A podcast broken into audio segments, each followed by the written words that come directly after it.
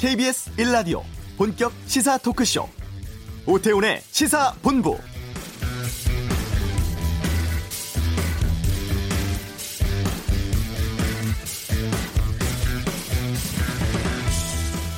(73주년) 광복절이자 수요일인 오늘 일본군 위안부 피해 할머니들의 수요 집회가 평소보다 더 큰 규모로 이 시각 열리고 있습니다.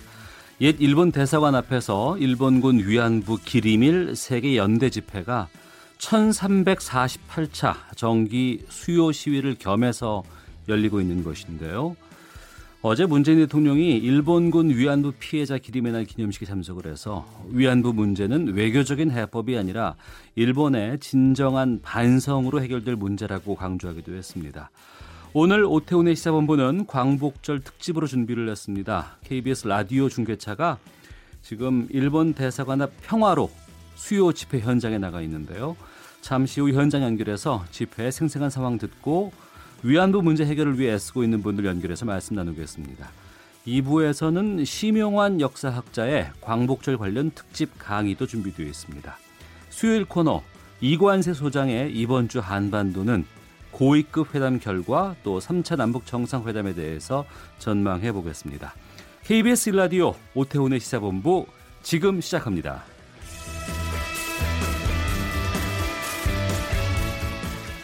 이 시각 가장 핫하고 중요한 뉴스를 정리합니다. 김기화 기자의 방금 뉴스 KBS 보도국 김기화 기자와 함께합니다. 어서 오십시오. 안녕하세요. 예. 광복절 기념식에서 문재인 대통령이 중요한 이야기를 했다면서요? 그렇습니다. 두 가지 크게 중요한 얘기를 했는데요. 하나는 남북 정상회담 앞두고 한반도 비핵화를 이끌어내기 위해서 북미 간의 협상을 촉진하겠다.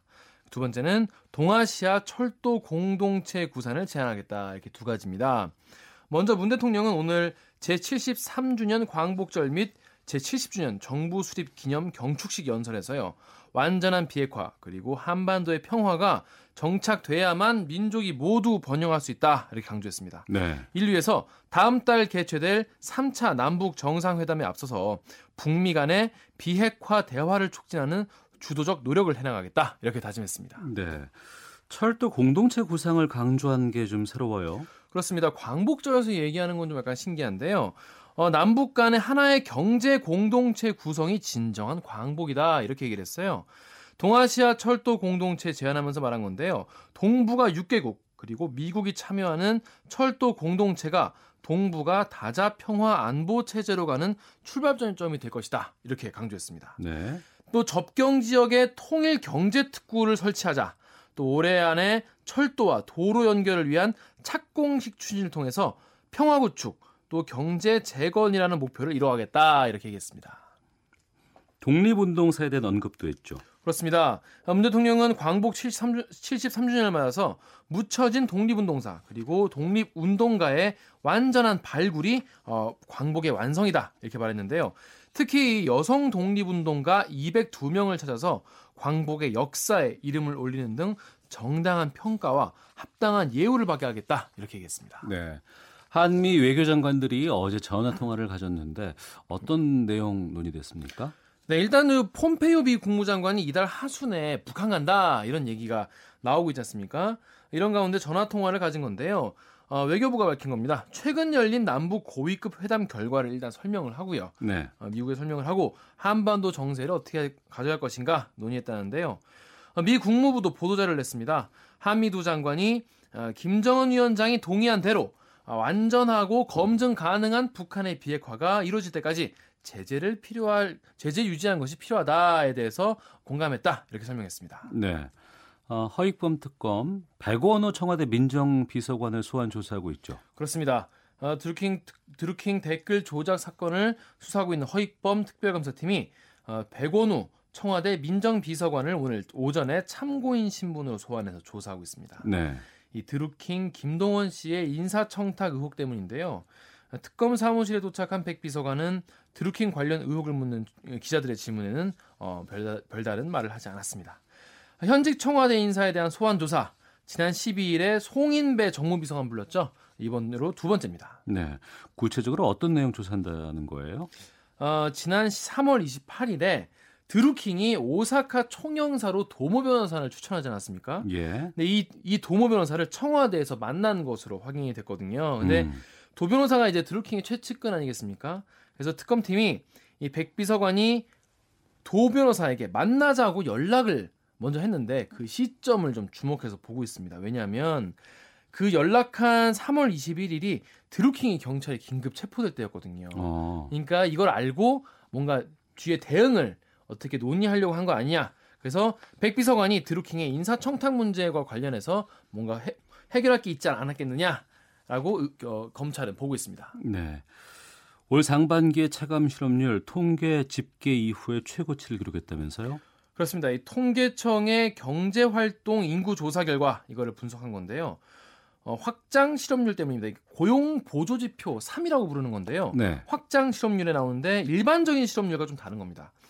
보통 우리가 실업률이라고 하면은 어, 보통 경제 활동 인구 중에서 이제 이- 일을 하고 있지 않은 사람을 분자로 놓고 어, 전체 경제 인구를 분모로 나눠서 이거 퍼센트로 나누는 건데 네. 이게 일, 이 실업률은 일주일에 한 시간만 일을 해도 일을 음. 한 걸로 분류가 되거든요. 어. 그리고 구직을 아예 포기한 사람은 또 포함이 안 되기 때문에 예, 예. 실질적인 실업률, 그러니까 시- 체감 실업률에 좀 반영되지 않는다 이런 지적이 계속 있어 왔어요. 네. 그래서 이 보조 지표라는 걸 이제 도입을 해서 어, 환산을 하는데요. 이걸 이제 확장 실업률이라고 부릅니다. 근데 이제 저- 아주 작은 시간 일을 하고 있는데 파트타임으로 일을 하고 있는데 더 일을 하고 싶다. 음. 그런데도 일자리가 없다. 이건 사실 실업률이 안 잡히지만은 사실 실업인 거잖아요. 네. 그래서 이런 사람들 또 구직 활동은 안 했지만은 그러니까 포기를 했지만 기회가 있다면 언제든지 내가 어, 취업을 하고 싶다 이런 사람들까지 다 반영이 되는 그런 지수입니다. 그래서 어, 좀 더 실질적인 취업률이라고 실업률이라고 볼 수 있는데 이 수치가 높으면 상황이 당연히 안 좋은 거겠죠. 음. 근데 올 상반기에 확장 실업률이 집계를 시작한 2015년 반기 기준으로 가장 높았습니다. 네. 2015년 상반기에는 11.6%, 2016년 상반기에는 11.2%로 낮았거든요. 네. 근데 올해는 11.8%를 기록한 겁니다. 네. 아, 실업률도 중요하고 하지만 또 얼마나 질 좋은 일자리가 공급되느냐 이것도 중요하지 않겠습니까? 맞습니다. 이 정규직, 그러니까 안정적으로 임금, 일을 할 수 있고 또 임금도 상대적으로 높아서 이 좋은 일조, 일자리, 질 좋은 일자리가 불리는 게 중요한데요. 특히 가장 좋은 일자리를 꼽히는 이 제조업 취업자 수 같은 경우에는 올해 상반기에 453만 1000명입니다. 최근 4년 사이에 가장 적은 것으로 집계가 됐습니다. 당국이 이렇게 이런 안 좋은 지표가 나온 데 대해서 일단 일자리 상황 자체가 좋지 않은 데다가 음. 취업 희망자가 늘어나면서 네. 체감 실업률이 더 높아졌다. 그리고 이 제조업 전반의 경기 둔화 때문에 일자리에 안 좋은 영향을 끼쳤다. 이렇게 진단했습니다. 네. 김기화 기자였습니다. 고맙습니다. 고맙습니다. 이 시각 교통 상황 듣고 오겠습니다. 교통정보센터의 김민희 리포터입니다. 네, 아침 일찍부터 고속도로에서는 강원권으로 이동하는 차량들이 많았습니다. 지금은 점심시간에 접어들면서 정체 조금 주춤해졌는데요. 영동고속도로 강릉 쪽 정체 모두 23km 구간입니다. 마성터널에서 양지터널 사이와 호법분기점에서 이천 일대, 이후 강원권에 진입해서는 원주 부근과 또 봉평터널 일대로 속도 줄입니다. 반대 인천 쪽으로 마성터널 부근에서는 사고가 났는데요. 1, 2, 3차로와 또 5차로에서 처리 작업을 하고 있어서 부근으로 정체 심합니다. 서울시내 올림픽대로 잠실 쪽으로 동작대교와 반포대교 사이 4차로에서는 사고가 나면서 부근으로 많이 혼잡합니다. 이후 청남, 청담대교 부근 5차로에서도 사고 처리 작업을 하고 있어서 뒤로 한남대교부터 서행합니다. KBS 교통정보센터였습니다. 문재인 대통령과 김정은 국무위원장이 다음 달 평양에서 다시 만납니다. 한 주간의 한반도 정세 분석하는 이관세 소장의 이번 주 한반도는 남북 고위급 회담의 성과 또 남북 정상회담에 대해서 분석해 보겠습니다. 전 통일부 차관이신 이관세 경남대 극동문제연구소장과 함께합니다. 어서 오십시오. 안녕하세요. 예. 구체적인 날짜가 나오지 않은 것 때문에 많은 사람들이 합의 수준이 낮은 거 아니냐 이런 지적이 있던데 어떻게 보십니까? 뭐 구체적인 날짜는 정해지지 않았지만 9월 안에 정상회담을 하기로 했다. 네. 뭐 이런 뭐 합의는 이루어진 것이기 때문에 음. 뭐 여러 가지 그 앞으로의 상황들 전개되는 상황들을 감안하고 또 특히 9월 달에는 행사가 많습니다. 그러네요. 예. 북한에도 구구절 행사가 있고 또 9월 12일부터는 어, 러시아에서 동방경제 포럼이 있고 네, 또 9월 18일부터는 유엔 총회가 있습니다. 맞습니다. 그리고 또 일 닷새 후면은 이산가족 상봉이 금강산에서 이루어지고 있고 음. 그 이후에 바로 또 추석도 있고 예. 그래서 이러한 여러 가지 일정도 감안을 하고 또 하나 이제 중요한 것은 아, 보도를 통해서도 나왔습니다마는 북미 실무진 간에 예. 그 북한의 그 비핵화 문제와 그 체제 안전 보장 문제를 이미 논의를 깊숙이 하고 있다. 어. 그래서 아, 어, 언제가 될지는 모르겠습니다만은 그미 국무장관이 네 번째 예, 예. 방북을 할 것 같다. 예, 그 뉴스가 많이 나오고 있어요, 나오고. 있습니다. 그래서 이 남북 간의 이 정상회담을 통해서 남북 관계 발전을 위한 논의도 있겠지만 음. 동시에 북미 간에도 실질적인 이런 논의가 이미 시작이 됐고 네. 막 이러기 때문에 이러한 상황들을 음. 막 이렇게 봐가면서 막 날짜가 구체적으로 정해지지 않겠는가 하는 생각입니다. 일부 약간 부정적으로 보는 쪽에서는 이런 얘기를 해요. 그 북한이 남북 정상회담의 개최 문제를 이제 직접 먼저 이번 회담도 제의를 했고 하면서 대북 제재 해제 압박 카드라든가 지렛대로 활용할 가능성도 있지 않겠느냐라고 보던데. 물론 뭐 북한은 계속해서 지금 강조하고 있는 것이 그 판문점 선언의 이행 차원에서 남북 관계가 아주 좀 속도감 있게 좀 활발하게 진행이 됐으면 좋겠는데 네. 미국의 제재로 인해서 이렇게 진행되지 못하는 것에 대해서 불만을 갖고 있죠. 음. 그리고 또 북미 관계에 대해서는 이 종전선언 문제 이거에 대해서 아, 먼저 종전 선언을 하고 비핵화 문제가 논의됐으면 좋겠다. 뭐 이런 생각을 갖고 있기 때문에 우리 측한테 좀 제재가 있긴 하지만 예. 그걸 극복하고 음. 좀 뛰어넘어서 남북 관계를 좀 활성화할 수 있도록 해야 하지 않겠느냐는 막 그런 바램은 있겠죠. 그러나 현실적으로 제재 문제 때문에 우리도 뭐 잘 아시다시피 어, 예외 인정을 받아가면서 필요한 것들은 많은 노력을 지금 하고 있고 음. 그래서 이제 제재 문제가 근본적으로 해결이 돼야 되는데 네. 그 제재 문제는 비핵화 문제하고 연결이 돼 있기 때문에 거기서 정말 북미 간에 지금 실무 협상이 있고 미 국무장관이 방북을 해서 뭔가가 이 비핵화 문제 그리고 종전선언 문제에 대해서 이게 접근이 된다면 뭐 제재 완화 또 해제 문제에도 상당한 변화가 오고 더불어서 남북 관계도 더 활성화될 것이고 뭐 오늘 광복절에서 문재인 대통령께서도 여러 가지 남북 협력에 대해서 강조를 하셨고 앞으로 방향에 대해서도 어, 구체적으로 언급을 하셨습니다만은 이런 것이 되기 위해서는 바로 그런 북미 관계 네. 뭐 이런 것이 어, 어느 정도 접근이 되고 음. 그래서 남북 관계가 활성화되면 다 같이 선순환적으로 연결이 돼서 돌아가지 않을 건가. 그래서 아마 이것을 뭐 이 뭐 좀 요구는 하더라도 네. 이것을 뭐 전제 조건화 한다든지 뭐 이렇게 뭐 조건부로 뭐 이렇게 하는 것은 아마 아닐 거라고 생각합니다. 네. 저희가 남북 정상 간의 8말 9초 이때쯤 만나지 않을까 싶었었는데 지금 드러나는 것으로 보면은 구구절 기념 행사 이유가 되지 않을까 싶기도 하거든요. 어떻게 전망하십니까? 예, 뭐 구구절 행사는 지나야 되겠죠. 음. 그리고 이제 뭐 우리 측에서는 그 동안에 그 이 싱가폴 북미 정상회담 이후에 예. 실무 그 고위급 회담을 통해서 사실상 그 종전 선언이나 비핵화 문제가 진전을 보지 못하고 답보 상태에 있었지 않습니까? 그래서 우리는 좀 남북 정상회담을 조금 조기에 개최해서 음.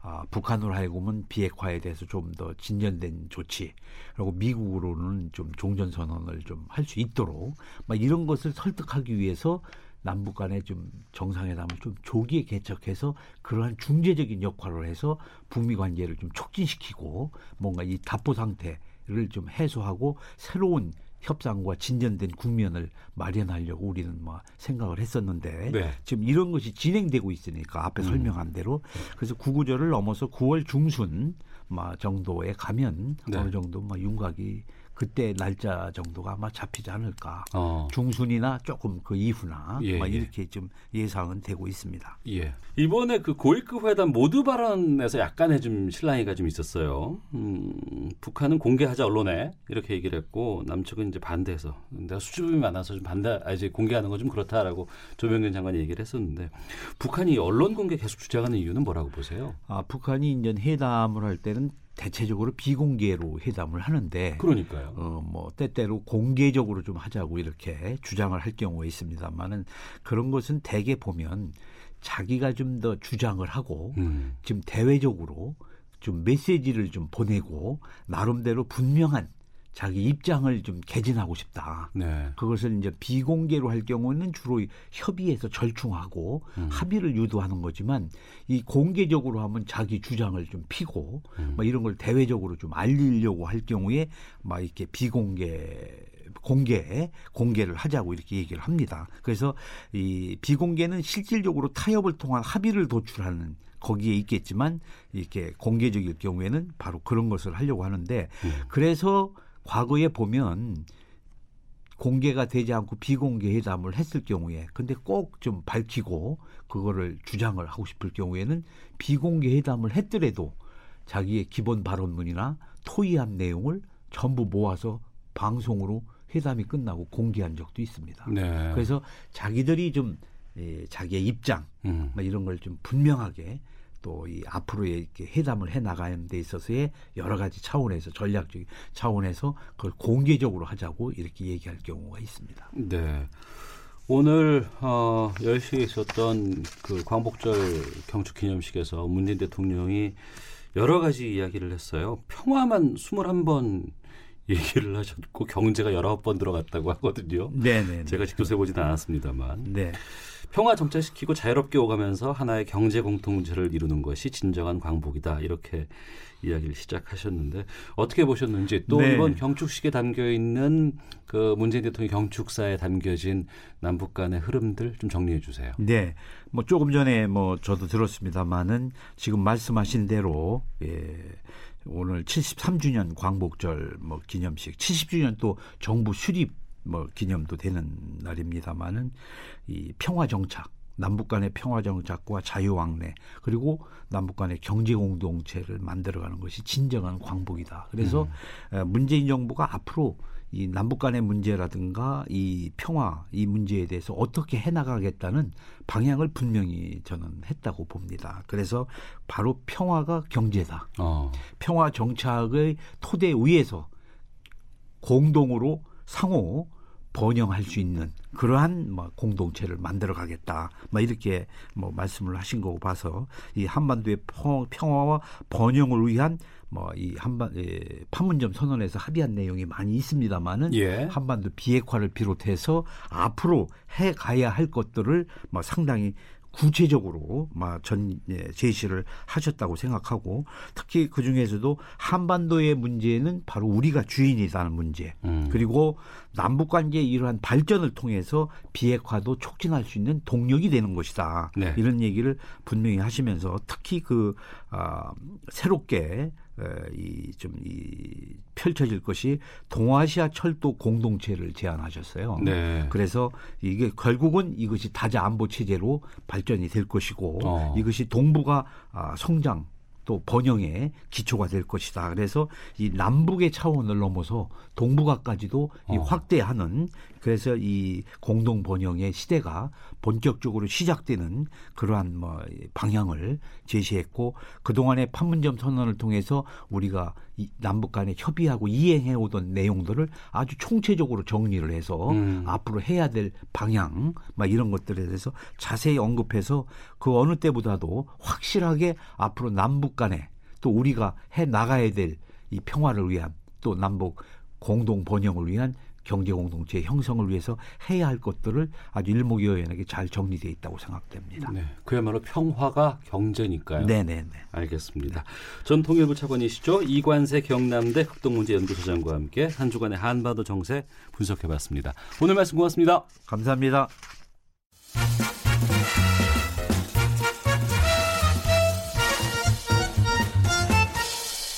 오태훈의 시사 본부 눈이 보이지 않는 김복동 할머니를 인터뷰하는 과정은 할머니와 손을 잡고 거울을 찾아가는 과정이었던 것 같아요. 기림의 날을 맞아서 김복동 할머니의 증언 소설을 낸 김숨 작가의 말입니다. 위안부 문제 해결을 위해서 오랫동안 또 가장 열성적인 활동을 해왔던 김복동 할머니와 말씀을 나눠보겠습니다. 할머니 나와 계십니까? 네. 예. 93이시고 항암 치료도 하셨고 이 건강이 많이 안 좋아지실 것 같아서 많은 분들이 걱정하고 있는데요. 요즘 날이 참 많이 더웠는데 건강은 어떠신지요? 건강이 아주까지 좀 시원찮아요. 아, 많이 안 좋으세요? 네. 아이고 그러시군요. 할머니께서 1992년 수요 집회 시작한 이후에 가장 많이 참석한 분으로 알고 있습니다. 네. 올해 광복절로 수요 집회가 1348차를 맞게 됐는데 기분이 어떠실까요? 어, 광복절이라 해도 네. 우리는 해방이 됐다고 생각 안 해요. 예. 안주까지는 우리는 해방이 안 됐습니다. 음. 일본하고가 완전하게 해결이 나야만이 우리도 해방이 되지. 네. 일본하고가 안주고 해결이 안 나고 있는데 해방이라 할 수 없어요. 마음이 찹찹합니다. 네, 올해 광복절이 73주년입니다만 할머니께서는 아직도 광복절을 맞이하지 못하셨네요. 네. 아, 광복절만 다치면은 마음이 이상하기 싫어요. 우울한 게 이상해요. 예.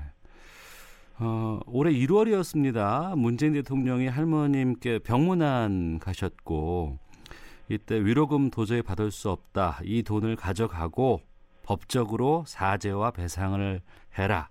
오늘 내일이 바쁘다라고 말씀을 하셨습니다. 네. 지난 2015년에 맺은 한일 위안부 합의 무효화해야 한다는 말씀이실 것 같은데요.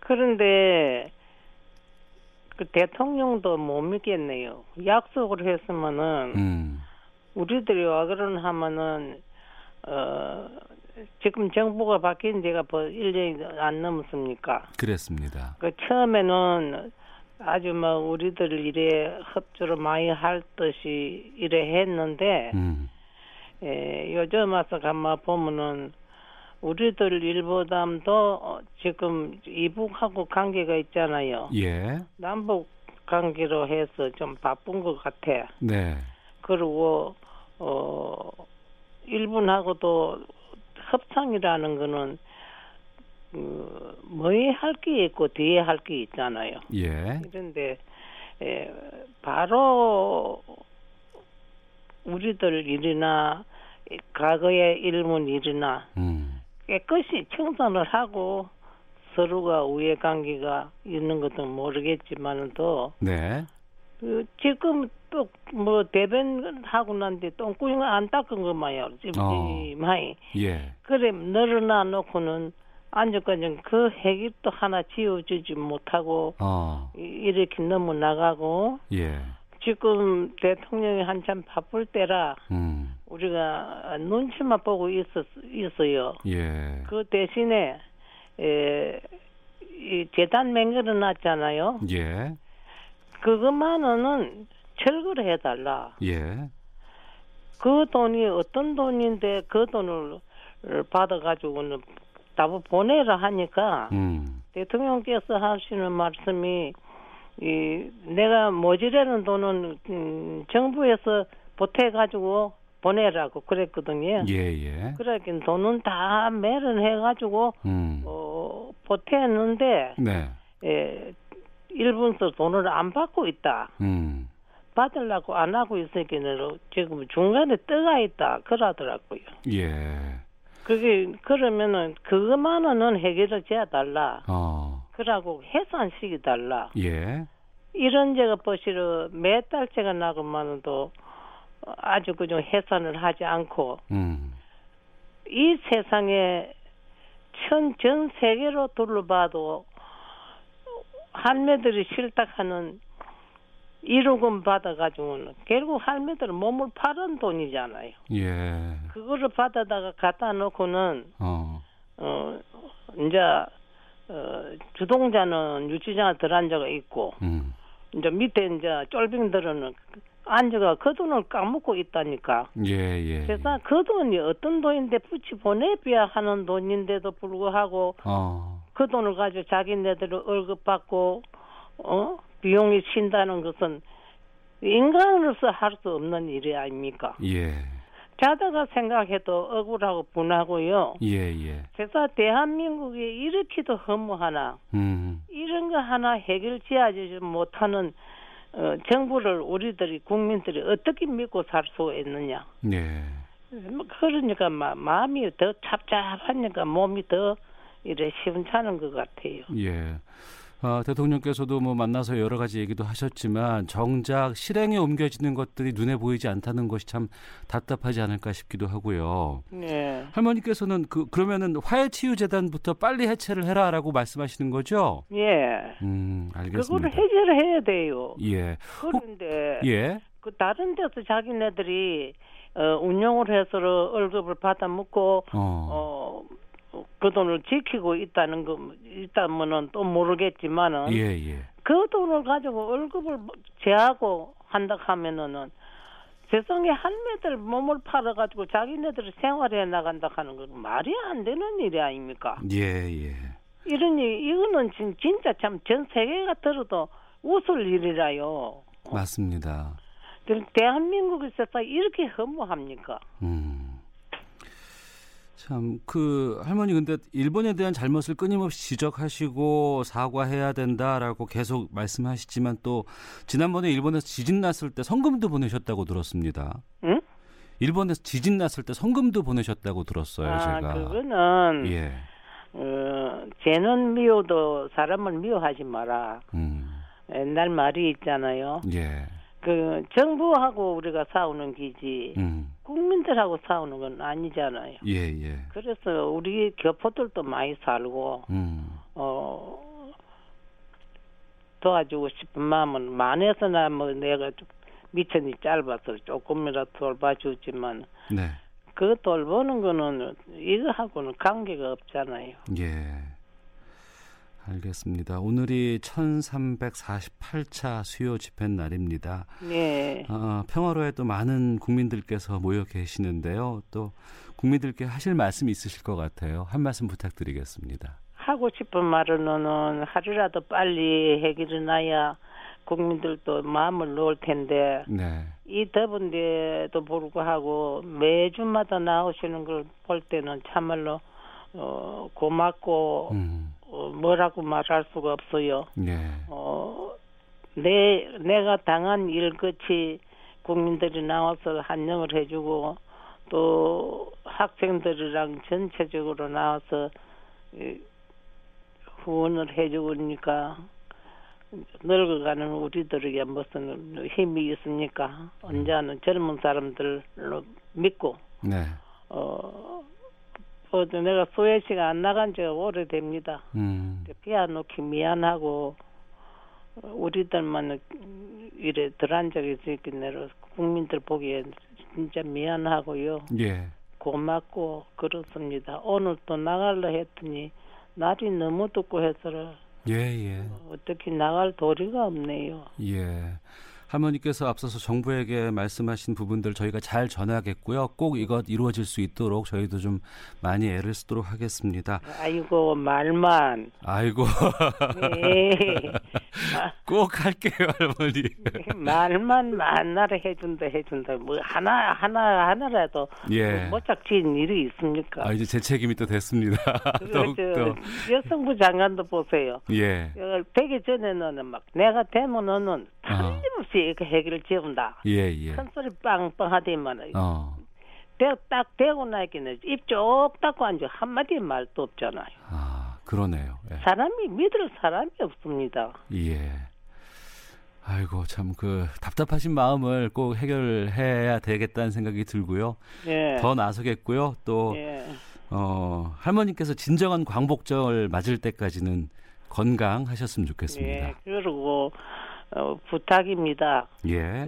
어쩌든지 막 좀 시끄럽도록 좀 이래, 이래 좀 협조를 좀 해주세요. 예, 명심하겠습니다. 할머님 건강하십시오. 네. 예, 지금까지 김복동 할머니와 말씀을 나왔습니다. 예, 마음이 편치 않습니다. 이어서 헤드라인 뉴스 듣겠습니다.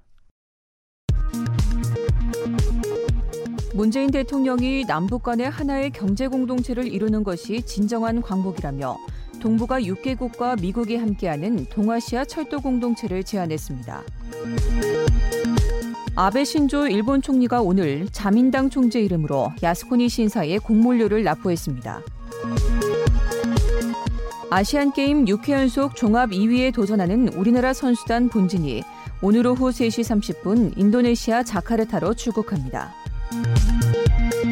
북한은 함경북도 지역에서 일본군 위안소의 존재를 추가로 확인했다며 일본의 책임을 따지겠다고 주장했습니다. 지금까지 헤드라인 뉴스 정한 나였습니다.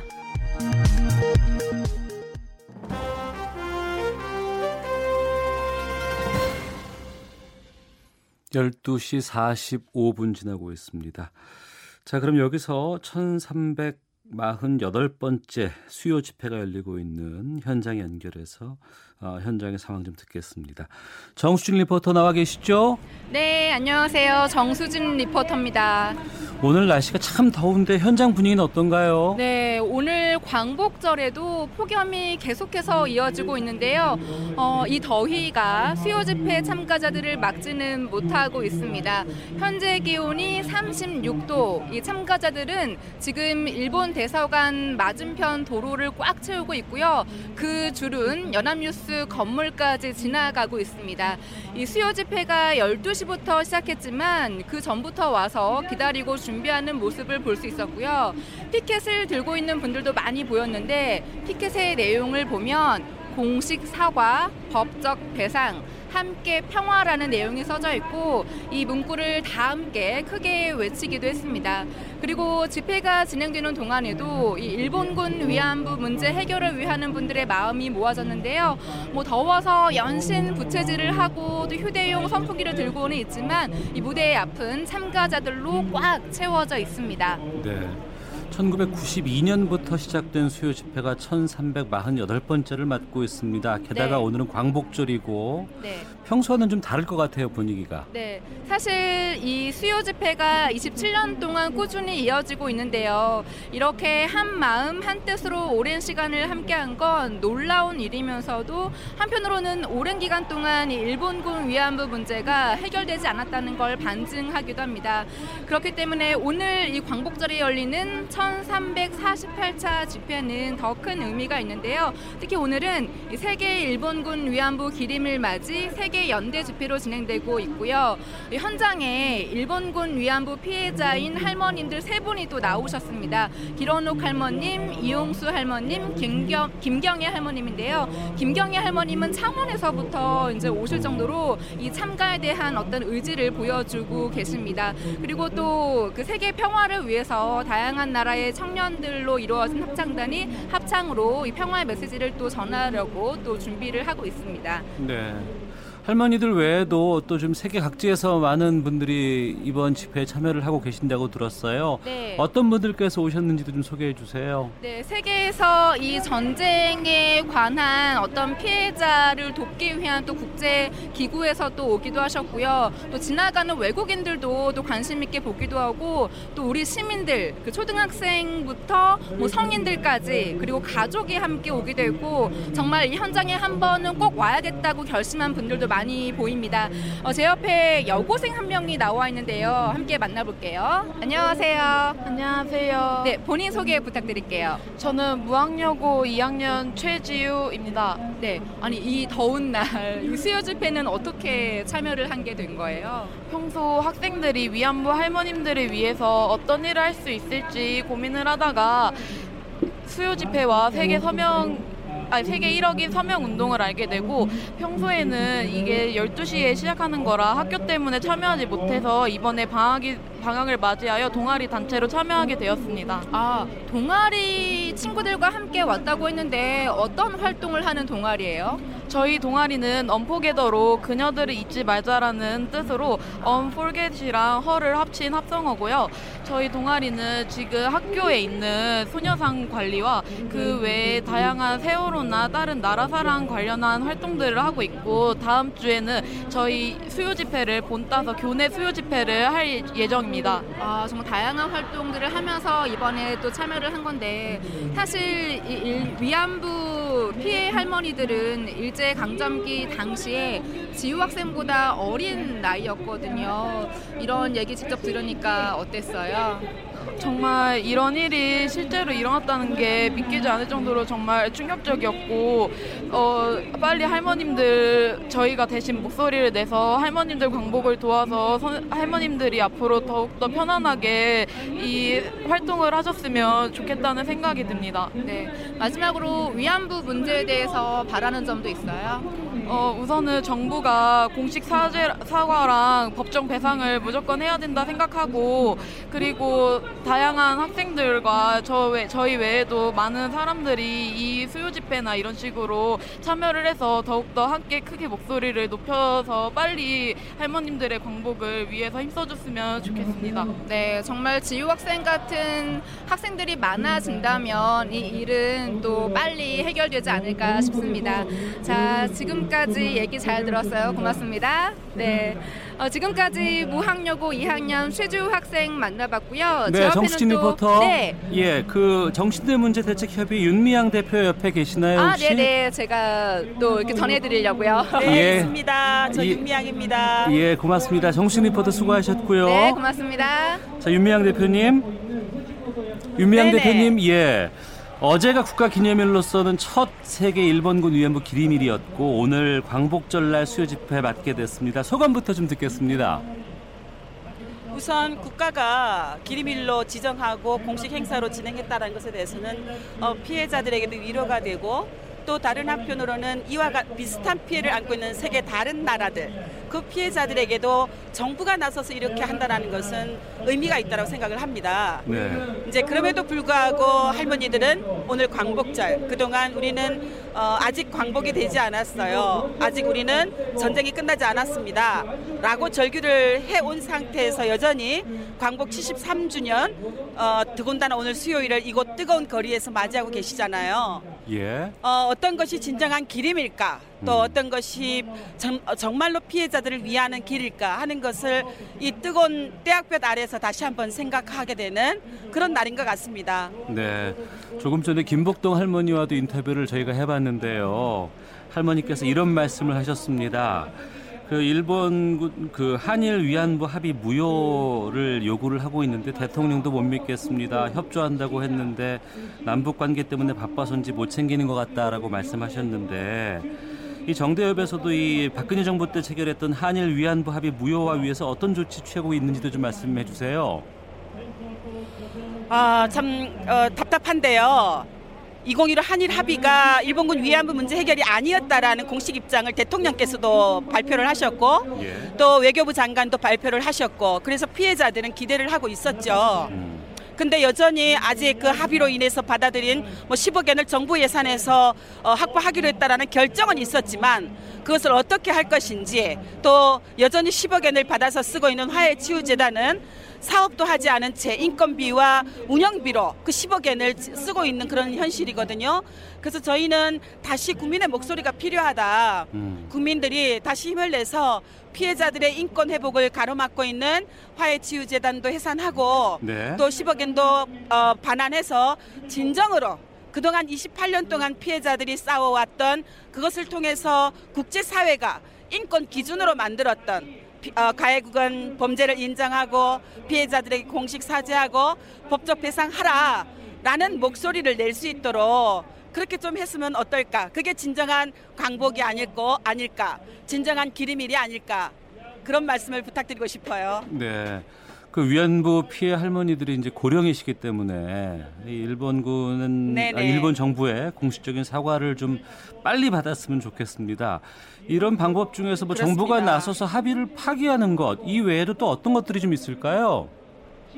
사실은 정부가 호소할 수 있는 방법이 충분히 있다고 생각해요. 이미 유엔은 우리 편이거든요. 예. 국제사회는 일본 정부 편이 아니라 인권을 사랑하고 또 정의를 외쳐왔던 할머니들의 편입니다. 저는 그걸 확신해요. 세계를 가면 그게 다 이미 확인을 하고 있거든요. 그러니까 한국 정부가 나서서 유엔에 다시 제기하고 국제사회에 마치 일본 정부가 납북자 문제를 해결하게 해달라고 아베 총리가 나라의 총리만 만나면 이야기하듯이 우리도 그렇게 해야 된다고 생각을 합니다. 문제를 해결하려면 불편함을 만들지 않으면 안 되거든요. 네. 불편함을 만들더라도 정말로 정말로 완전한 청산을 위해서는 지금의 조금의 불편함을 만드는 것 그것을 감수하셔서 정책으로 또 어떤 외교 정책으로 여성가족부의 정책으로 실행을 해주시면 국민들이 뒤따라가고 박수하지 않을까 그런 생각이 드네요. 네. 어, 정부도 좀 적극적으로 나서야 될 것 같고 또 민간에서도 많은 활동들이 좀 있으면 좋을 것 같습니다. 어떻게 하는 것이 좋겠습니까? 네네. 지금 다행스럽게도 2015 12월 28일 한일 합의가 한국 사회에 큰 선물을 줬어요. 뭐냐 하면 참 아이러니한데요. 박근혜 정부가 한일 합의를 체결함으로 인해서 그 전에는 위안부 문제를 어, 정대역 같은 여성 단체 그리고 피해자들의 목소리로 그렇게 맡기고 살아왔던 게 사실이죠. 그런데 전국 각지에서 각 시민들이 야 우리가 침묵했더니 우리가 무관심했더니 이렇게 역사가 10억엔에 팔리는 이런 어, 굴욕적인 일이 일어났구나. 음. 라는 반성도 만들어냈고 따라서 세계 각지에서 전국 각지에서 할머니들의 목소리 함께 연대하는 분들이 많았습니다. 오늘 아마 이곳의 집회가 바로 그 증거인 것 같아요. 네. 뭐 3천여 명이 먹는, 넘는 청소년들 일본에서 콩고에서 우간다에서 코소보에서 이라크에서 수많은 여성들 시민들이 함께 연대하고 있습니다. 네, 알겠습니다. 아, 더운데 정말 고생 많으시고요. 또 저희들도 힘 닿는 데까지 좀 네. 돕겠습니다. 말씀 고맙습니다. 네, 고맙습니다. 네, 정신대 문제 대책 협의회 윤미향 대표 연결해서 말씀을 나눠봤습니다. 아, 일본 대사관 앞 평화로의 1348번째 수요 집회 현장 저희가 중계차를 통해서 아, 살펴봤습니다. 아, 뒷번호를 2718 쓰시는 분께서 의견 주셨는데요. 김복동 할머니의 말씀이 맞습니다. 재단에서 지금까지 몇 억을 재단 운영으로 사용했다는 뉴스를 들었는데 아직까지도 해체를 안 했다니요. 그 재단은 정말 어처구니가 없습니다. 왜 재단을 만들어서 할머니들 돈으로 유지하는지 일본이 돈을 회수할 리가 없을 텐데 말입니다. 라고 의견 주셨고요. 또 9977 쓰시는 분께서는 김복동 할머니 끝까지 일본의 사과 받을 때까지 사셔야 합니다. 라는 의견 주셨습니다. 아, 많은 분들께서 이번 수요 집회 함께 하고 계십니다. 현장 연결해 봤습니다.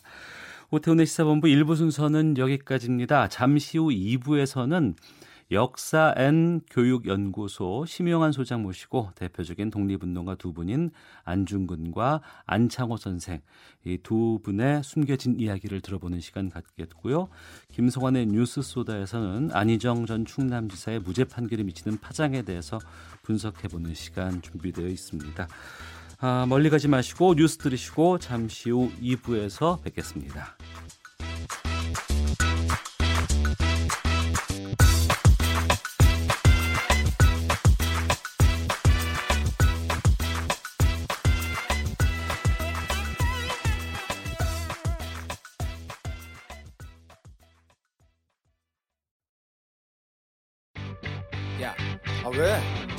시간에 뭐하냐?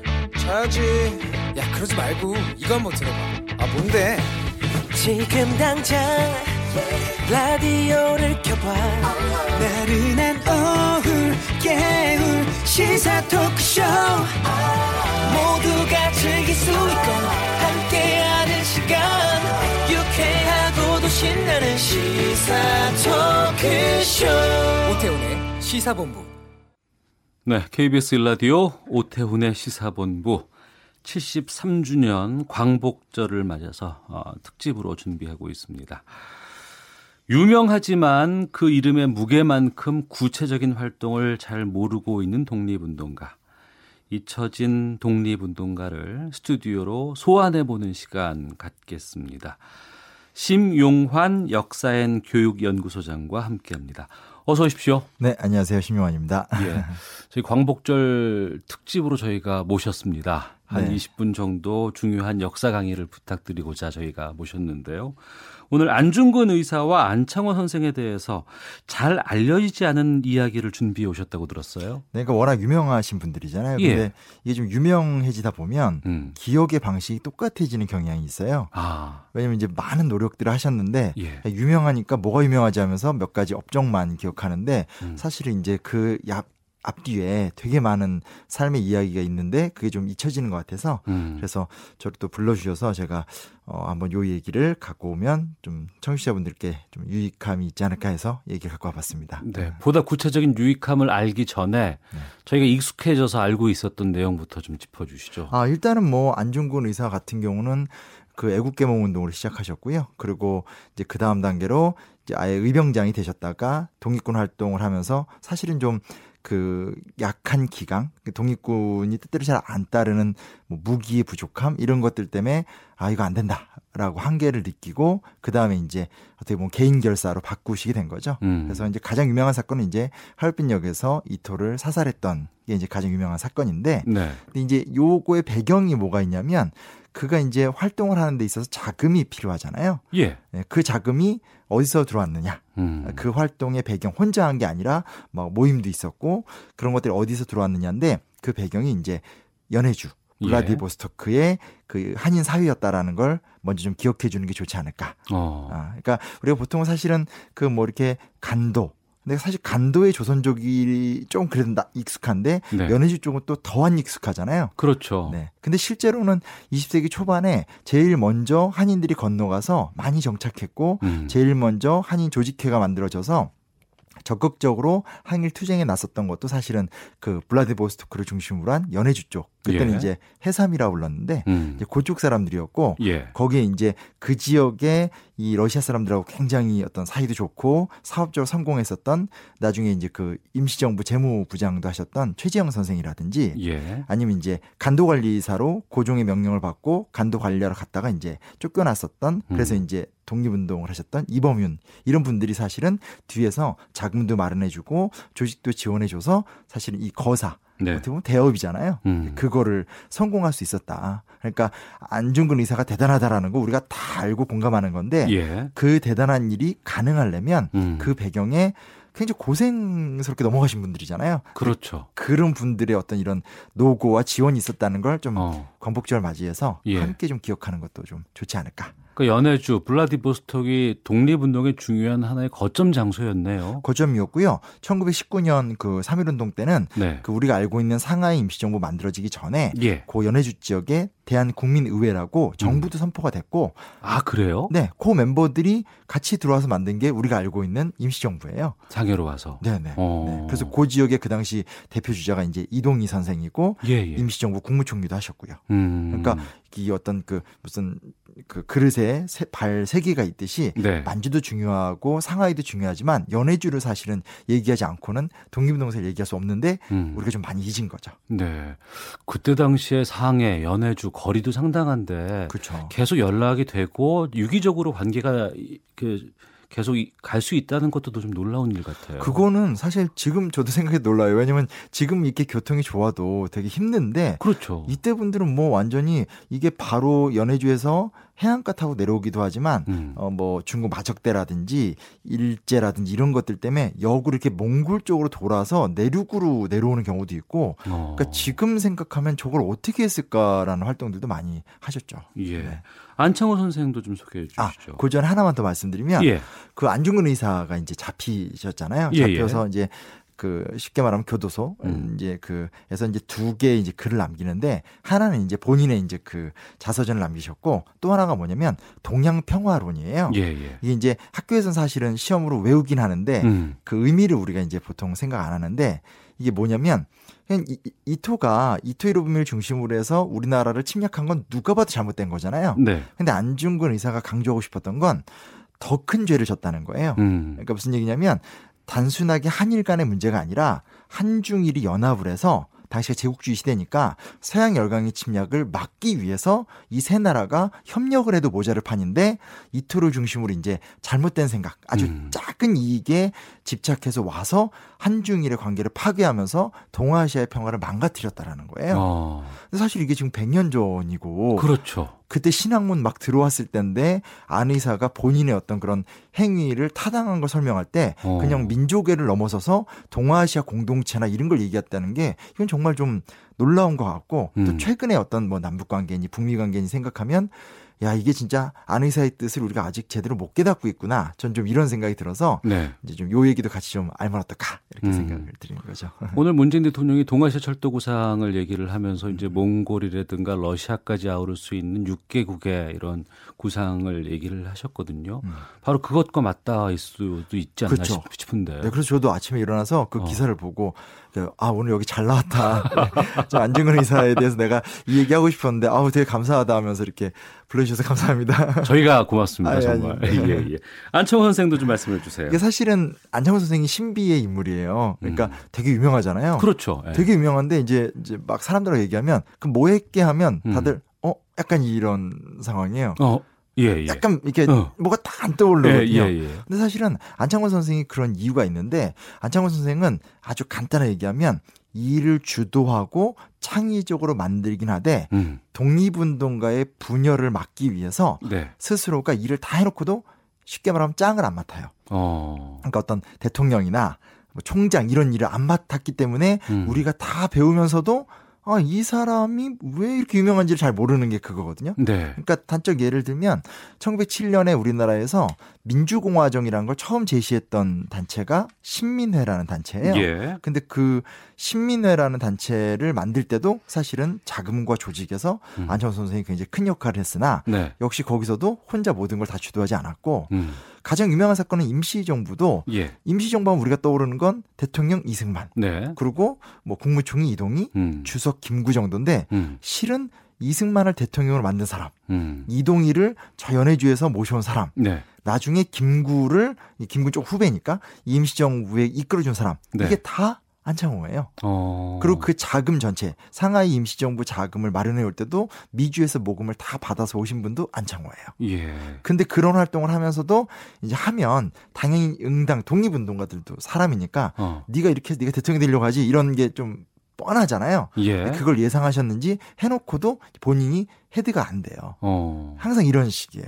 그래서 그 이후에도 임시정부 활동 좀 힘들 때도 사회주의자들 막 나타나니까 네. 본인은 민족주의자의 되게 독실한 기독교인이었거든요. 근데 그런 정체성도 있지만 음. 일본을 타도하려면 우리는 사회주의자들, 한인 사회주의자들과 연대해야 된다라는 운동도 본인이 이제 북경 촉성의 발언이라고 최초로 하셨고 그 길을 열었던 사람이고 음. 윤봉길 의거의 배우에도 우리는 네. 보통 김구 선생님을 알고 있지만 예. 그 배우도 사실은 또 안창호. 어. 그래서 안창호 선생이 사실은 윤봉길 의거 때문에 체포가 되셔서 예. 서대문 형무소로 끌려오셔서 돌아가셨거든요. 음. 그러니까 이런 걸 보면 이분이 한국의 독립운동사의 거의 모든 일을 아주 좀 이렇게 창의적인 거죠. 먼저 열고, 먼저 열고, 먼저 여는데 이제 어떤 독립운동가들 간의 결속과 화해와 단합을 위해서 음. 일을 주도하되 타협을 하고 본인이 이제 어떤 그 자리를 탐하지 않는. 네. 그러니까 상당히 좀 뭐라 그러죠? 요즘 리더십 얘기 많이 하는데 오늘 20, 21세기 보더라도 어떻게 음. 이런 리더십이 있을까? 뭐 음. 이런 어떤 표상 같은 느낌. 좀 새롭지 않나요?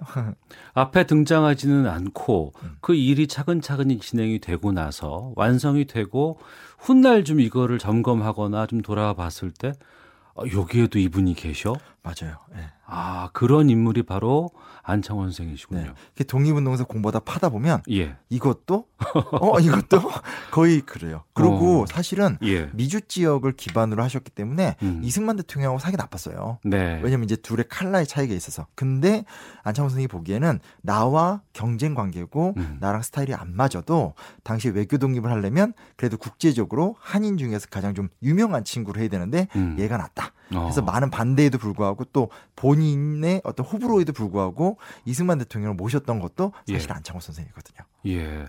근데 그렇게까지 드러나지 않으면서도 꾸준히 그 굳은 일이고 힘든 일이고 본인이 희생하는 역할일 수밖에 없잖아요. 그렇죠. 네, 네.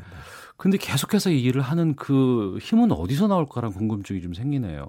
아, 힘, 이게 희한한 게 어디 가서 이제 제가 이렇게 진지하게 얘기하면 예. 요즘에 좀 사회 분위기가 좋아진 것 같아요. 왜냐면, 아, 나도 좀 저런 삶을 따르고 싶다라는 자발적인 문제의식이라고 해야 되나요? 예, 예. 왜냐면 항상 그걸 많이 물어보세요. 힘이 어디서 나오는가? 어. 근데, 음, 이건 것 같아요. 그러니까, 음, 전체적으로 보면 굉장히 어둡지만 음. 그 어두웠던 구원 말에 예. 안중근 의사가 됐든 안창호 선생이 됐든 그 두 가지인데 하나는 그 민족 호언이 불탄다고 얘기되나요? 그러니까 상황을 보고 된다 안 된다가 아니라 음. 네. 우리가 가야 될 방향이 뭐냐라는 아. 부분에서 어떤 그런 이상주의적인 분위기가 사실 되게 강했거든요. 예, 그러니까 예. 나라는 망해가지만 많은 독립운동가들이 막 의병 활동도 하고 애국계몽 운동도 하면서 사람들 안에 이렇게 기세를 계속 불어 넣어주는 거죠. 음. 그래서 3.1운동 일어났을 때도 보면 이제 사실은 3.1운동은 엄청난 억압 속에 실패했잖아요. 네. 근데 그때 기록을 봐도 사람들이 음. 이제 새로운 시대가 열릴 것이다라는 그 어떤 힘들이 막 넘치기 때문에 네. 상황이 좋고 나쁘고의 문제가 아니라 그런 아. 이상을 추구하는 정신을 요 세대들은 가졌다라는 게 저는 되게 중요한 것 같고 예. 그 배경에는 이제 두 번째 얘기인데 낙관적인 거. 그러니까 김구 선생 어록이긴 한데 김구 선생도 남북 분단 막 될 때 주변에서 이제 남북 분단 막으러 우- 활동할 때 다 말리거든요. 예, 예. 지지자들이 말리는 거예요. 아니 음. 선생님 이거 다 끝났습니다 할 때도 이제 이건 사료로 남아 있지 않고 증언으로 남아 있는데 예. 나는 혁명가다. 어. 혁명가는 낙관적이어야 된다. 음. 그러니까 어떤 그런 사태를 바라보지 않는 이상을 바라보는 낙관성 이게 좀 우리 시대 어떻게 보면 되게 풍요로운 시대인데도 우리는 그렇게 용기를 좀 못 내잖아요. 그랬네요. 네, 예. 좀 그런 부분에서 좀 우리가 배워야 되지 않을까 그런 음. 생각도 좀 들고요.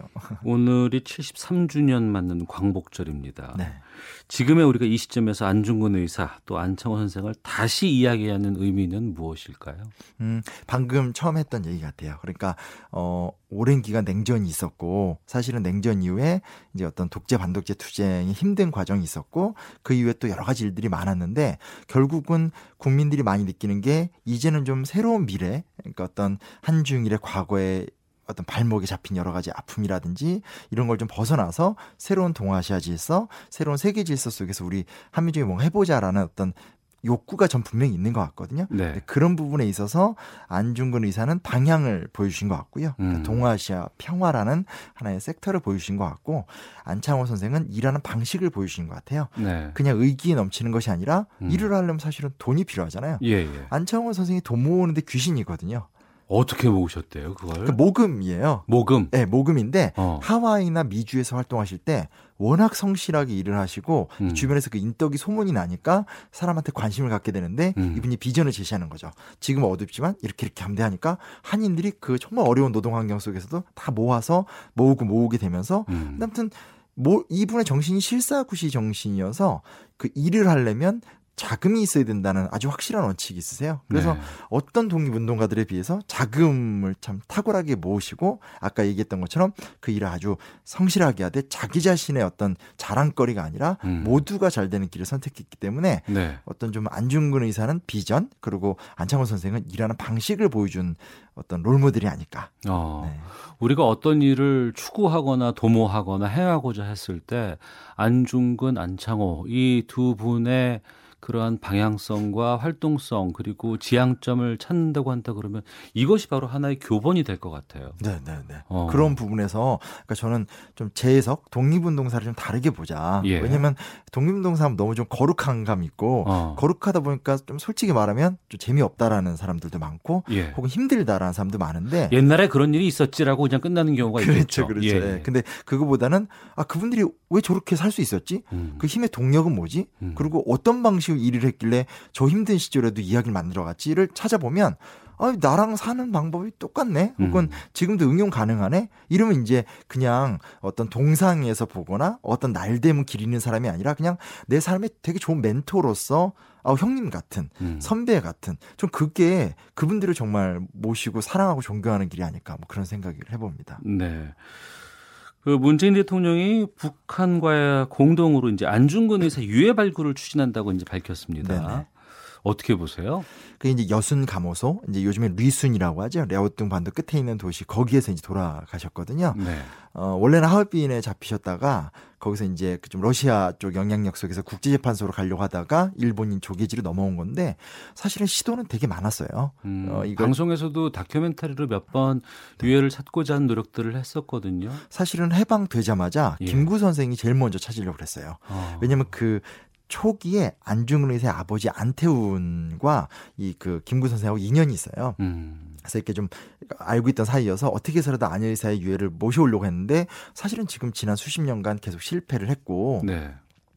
현실적으로는 좀 이걸 찾을 수 있을까에 대해 저도 좀 회의적이긴 합니다. 음. 근데 다만 이런 과정들을 통해서 왜냐면 북한도 어, 이 북한의 역사 교육이나 이런 거 살펴보면 어찌됐건 항일 투쟁사에 대해서는 거기도 절대적이거든요. 네. 그러니까 이제 이런 과정을 통해서 남북 간의 어떤 대화의 틀, 협력의 음. 틀 이런 거에 어떤 좋은 촉매제가 되지 않을까? 네. 근데 하여튼 뭐 지금이라도 나온다면 너무 감사한데 음. 그냥 어 이제 될 수 있지 않을까에 대해서 조금 신중하게 접근해야 되지 않을까라는 생각이 좀 들고요. 네. 어, 심용환 소장께서 한국사 교과서 국정화 파동 때 상당히 목소리를 내셨던 것으로 알고 있습니다. 네. 그 한국 근현대사에서 권력이 역사를 어떻게 장악하려 했는지를 고발하는 역사 전쟁이라는 책도 펴내셨고 역사학자이자 작가 또 역사교육 연구소장으로 최근의 역사 교육이라든가 역사관에 대해서 어떻게 보고 계신지도 좀 말씀해 주세요. 어, 이제 그 옛날에 있었던 많은 문제는 그래도 많이 극복이 된 것 같고요. 그래요? 예, 좀 제가 드리고 싶은 말씀은 이제 그러면 토론하는 역사 수업으로 갔으면 좋겠다. 그러니까 음. 달달달 외우고 암기하는 것보다는 아예 적어도 입시의 장벽 자체를 다 바꿀 수는 없다고 하더라도 네. 적어도 한 고1일까지 학생들은 좀 역사나 사회 같은 주제들에 대해서 의무 토론 수업제 같은 거를 좀 제안 드리고 싶고 음. 그렇게 해서 좀 학생과 이 어떤 선생 간에서 격이 없는 토론 또 어떤 그러니까 뭐 교과서 있는 내용 다 배울 필요 없이 네. 뭐 예를 들어서 뭐 한 달은 안창호만 파자. 그래서 음. 어 선생님 저는 안창호 선생 싫어요. 그럼 왜 싫어하니? 라면서 이렇게 논쟁을 하고 선생도 학생을 설득시키기 위해서 자료를 준비하고 학생도 책임 있게 굴려면 또 자기 주장을 위해서 뭐 검색이라도 해오고 이러면서 이야기를 만들어가다 보면 네. 살아있는 어떤 역사 교육 굳이 이렇게 가르쳐 주지 않더라도 내게 된 역사 교육의 길이 열리지 않을까. 음. 그래서 뭐 그동안 있었던 잘못된 역사 교과서 왜곡 문제도 있었고 또 구조적인 입시 구조의 문제도 있지만 뭐 그런 것들도 계속 계속 나아지긴 하겠지만 그런 것과 좀 별도로 그냥 학교 현장에서 공 교육 현장에서부터 암기가 아닌 대화와 소통의 과목으로 좀 바뀌는 게 별도로 모든 분들이 좀 관심을 가져주셨으면 좋겠어요. 역사 학계도 최근까지만 해도 여러 가지 논쟁들이 많았잖아요. 네, 네. 그리고 어, 그 논쟁 속에서 뭐 정도건 아니면 그렇지 않건 간에 무언가를 주장하고 이것이 통할 수 있는 그런 입장이 아니었던 것으로 기억이 되는데. 맞습니다. 그것도 그건 이제 역사학계가 사실은 반성해야 될 좀 부분이라 고 생각해요. 그러니까 예. 학문적 옳고 그름을 떠나서 그동안 대중과의 소통, 어. 대중지성이 이렇게 성장을 했는데 음. 그에 맞는 눈높이로 무슨 노력을 했느냐에 봤었을 때는 사실은 학계가 반성해야 될 부분은 정말 있다고 생각을 하고요. 예. 그래서 역사학계나 역사교육계가 어 이제는 뭐 예전 국정교과서나 이런 시대 아니잖아요. 그러니까 좀 책임 있게 굴고 또 음. 그런 부분에 대해서 방금 말씀하신 것처럼 과감하게 좀 질타도 하시고 예. 아니 이렇게 교수님도 많고 선생님도 많은데 우리 왜 이렇게 해야 되냐 음. 이렇게 하면서 해주시면 또 많은 또 사람들이 반성하고 좀 바꾸지 않을까 저부터도 좀 더 노력하도록 하겠습니다. 근현대사는 참 우리에게는 아픈 역사라고 생각해서 왠지 다루지 않으려고 하거나 아, 좀 이렇게 축소시키거나 좀 일부분만을 부각시키는 상황이었었는데 아픈 역사라 해도 자랑스러운 역사고 예, 또 우리가 이걸 통해서 보다 더 나은 발전을 좀 네, 네. 만들 수 있지 않을까 싶거든요. 오늘 또 그런 아, 이유에서라도 오늘 광복절 맞아서 심용환 역사연 연, 교- 교육연구소장과 함께 안중근 안창호 선생의 잘 알려지지 않은 이야기를 말씀을 좀 들어봤습니다. 오늘 좋은 말씀 잘 들었습니다. 고맙습니다. 네, 감사합니다. 헤드라인 뉴스입니다. 미국 캘리포니아주 의회 하원이 도산 안창호의 날 결의안을 채택했습니다. 매달 100만 원 이상의 국민연금을 받는 수급자가 20만 명이 육박하는 것으로 나타났습니다. 공정거래위원회가 사업자에게 과징금을 잘못 부과해 다시 돌려준 돈이 지난해에만 2천억 원이 넘는 것으로 나타났습니다. 인도를 방문하는 한국 관광객은 10월부터 현지에 도착한 뒤에도 공항에서 즉시 비자를 발급받을 수 있게 됩니다. 미국 국무부는 한국 전쟁 종전 선언과 관련해 평화 체제를 지지하지만 우리의 주된 초점은 한반도 비핵화에 있다는 입장을 재확인했습니다. 드루킹 댓글 조작 사건을 수사 중인 특별검사팀이 오늘 오전 백원우 청와대 민정비서관을 참고인 신분으로 소환해 조사하고 있습니다. 유엔의 대북 제재 대상으로 지정된 선박들 가운데 11척이 최근까지 항해를 계속한 것으로 나타났다고 미국 자유아시아 방송이 전했습니다. 지금까지 헤드라인 뉴스 정한 나였습니다. 이어서 기상청의 송소진지 연결합니다.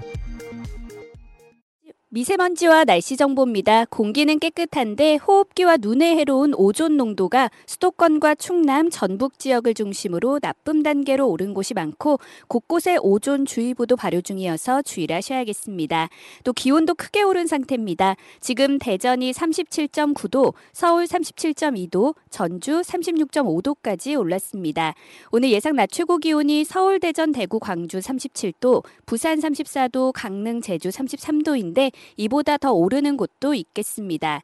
한편 지금 경상도 해안 지역에 비가 오고 있습니다. 오늘 경상도와 전남 남해안, 제주도에 비가 오겠고 밤에는 강원 영동으로도 확대되겠습니다. 예상 강수량은 20에서 80mm가 되겠고 경남 해안과 지리산 부근에는 120mm가 넘는 폭우가 예상돼 주의를 하셔야겠습니다. 서울 등 대부분의 중부지방은 구름이 많이 끼겠지만 일부 지역은 대기가 불안정해지면서 밤까지 5에서 40mm 정도의 소나기가 오는 곳이 있겠습니다.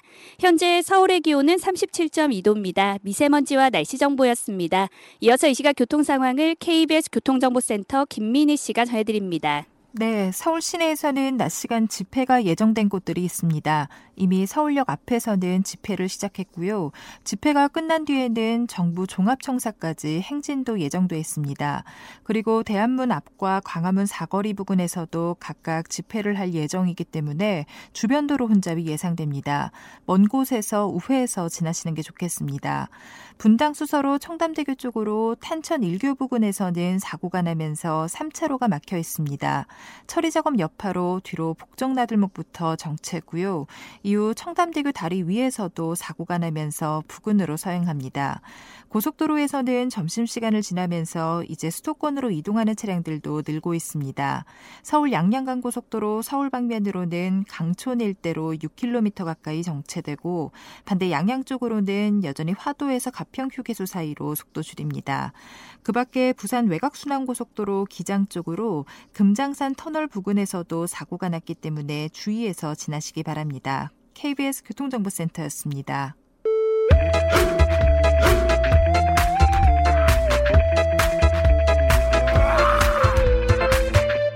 오태훈의 시사 본부. 네, 2009년 3월 스스로 목숨을 끊은 탤런트 장자연 씨 사건 많이 기억하실 겁니다. 이 장자연 리스트에 수많은 유력 인사들의 이름이 거론됐었죠. 하지만 수사는 제대로 진행되지 않고 덮여버렸는데요. 검찰 과거사위원회가 이 사건을 다시 들여다보고 있습니다. 이 시점에서 장자연 사건과 관련된 새로운 보도들 나오면서 귀추가 주목되고 있는데요. KBS 보도국 법조팀 이지윤 기자와 함께 이 내용 다뤄보겠습니다. 어서 오십시오. 네, 안녕하세요. 예. 먼저 이게 좀 꽤 시간이 흘러서 장자연 사건이 어떻게 시작이 됐고 지금 어디까지 와 있는지를 좀 짚어주세요. 네, 일단 고 장자연 씨는 당시 꽃보다 남자 이런 드라마에 나왔던 신인 탤런트인데요. 예. 2009년 3월 7일에 자택에서 숨진 채 발견이 됐습니다. 예. 예. 처음에는 우울증에 따른 자살로 종결되는 듯 했는데 일주일 뒤에 장 씨가 자필로 쓴 문건이 공개되면서 상황이 반전됐습니다. 네. 자신이 연애 활동을 하면서 겪었던 접대 내용 등을 서술한 자필 문건이 발견된 건데요. 이 해당 문건은 저희 KBS가 단독 입수하면서 세상에 공개됐습니다. 이 당시 공개된 자필 문건에는 드라마 감독 등 유명 인사들을 접대했다는 내용이 담겼습니다. 예. 네. 그래서 이제 여론의 비난이 빗발치니까 경찰은 수사팀을 대거 확대했는데 음. 이장 씨와 최소 세 번 이상 만난 걸로 추정되는 사람들을 입건해서 총 20명을 수사 대상자로 추리게 됩니다. 예. 이 사람들에게 적용되는 혐의는 대개는 강요 혐의입니다. 그러니까 강요 혐의. 예, 술자리에 나가는 걸 장 씨가 원치 않았는데 그거를 어. 강요했다는 거죠. 예. 근데 이제 검찰 단계에 넘어와서는 이 장자연 씨의 소속사 대표였던 김종승 대표와 이 문건을 쓰게 했던 전 매니저만 기소하고 음. 이 접대 대상자로 경찰이 봤던 인물들은 전부 다 증거 불충분으로 무혐의 처분을 했습니다. 그러니까 20명이 수사 대상자로 올라갔는데 그 소속사 대표하고 매니저만 기소를 했단 말이죠. 예, 예, 예. 어. 그리고 재판에 가면서는 이 소속사 대표의 강요 혐의마저도 인정되지 않았습니다. 예. 이 장자연 씨 사건이 묻혀 있다가 음. 지난해 12월 검찰 과거사위가 출범하면서 다시 화제가 된 건데요. 예. 지금 과거사위에서는 한 건의 성과도 올렸는데 2008년에 장 씨와 술자리를 가졌던 전직 조선일보 기자 조모 씨를 네. 강제추행 혐의로 검찰 수사를 받게 해서 기소를 했습니다. 예. 그래서 이제 첫 재판을 앞두고 있는데 음. 이렇게 당시에는 무혐의 처분이 됐었던 그런 접대 대상자들의 혐의를 밝혀내고 또 당시에 어떤 압력이 있었길래 그렇게 검경 수사가 부실했다는 그런 의혹이 제기됐는지 그런 부분을 집중적으로 조사를 하고 있습니다. 네. 장 씨의 그 통화 내역이 뭐 1년치가 통째로 날아간 게 밝혀졌다고요? 한 일간지에 보도된 내용인데요. 예. 이 당시 경찰은 그 장 씨가 쓰던 폰이 세 대가 있었는데 그 핸드폰에 1년치 통화 내역을 전체를 이제 조회를 했습니다. 예. 예.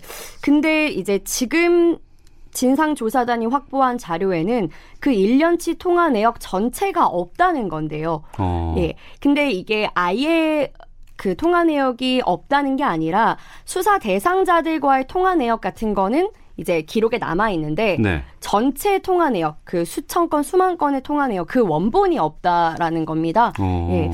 근데 그러면 조사단이 왜 지금 와서 그 통화 내역을 굳이 확인을 하려고 하느냐? 네. 그건 지금 조사단이 조사하고 있는 핵심 조사 내용 중에 하나가 당시에 장 씨를 만난 적은 있지만 입건되지 않았던 조선일보 방상훈 사장의 차남 박모 씨와 장 씨의 통화 내역을 지금 조사단이 집중적으로 조사하고 있기 때문인데요. 네.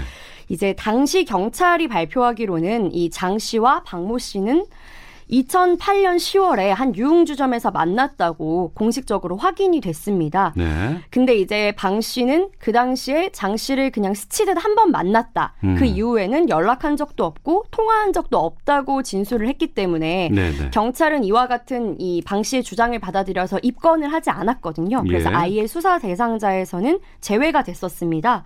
근데 이제 조사단이 최근에 다시 이 사건을 조사를 하면서 사실은 그 둘이 자주 연락하고 어. 지내는 사이였을 것이다라는 그런 가능성에 주목을 하고 있는 건데요. 예. 일단 조사단이 조선일보 쪽에 있는 핵심 관계자로부터 당시에 그 사건 당시에 조선일보 간부들이 이 방 씨와 장 씨가 통화한 내역이 나와서 이걸 빼려고 굉장히 고생하고 있다. 어. 그런 진술을 했다는 조선일보 핵심 관계자의 진술을 확보했습니다. 얼마 전에 지난달에 저희 KBS 단독 보도로 전해드렸는데요. 네.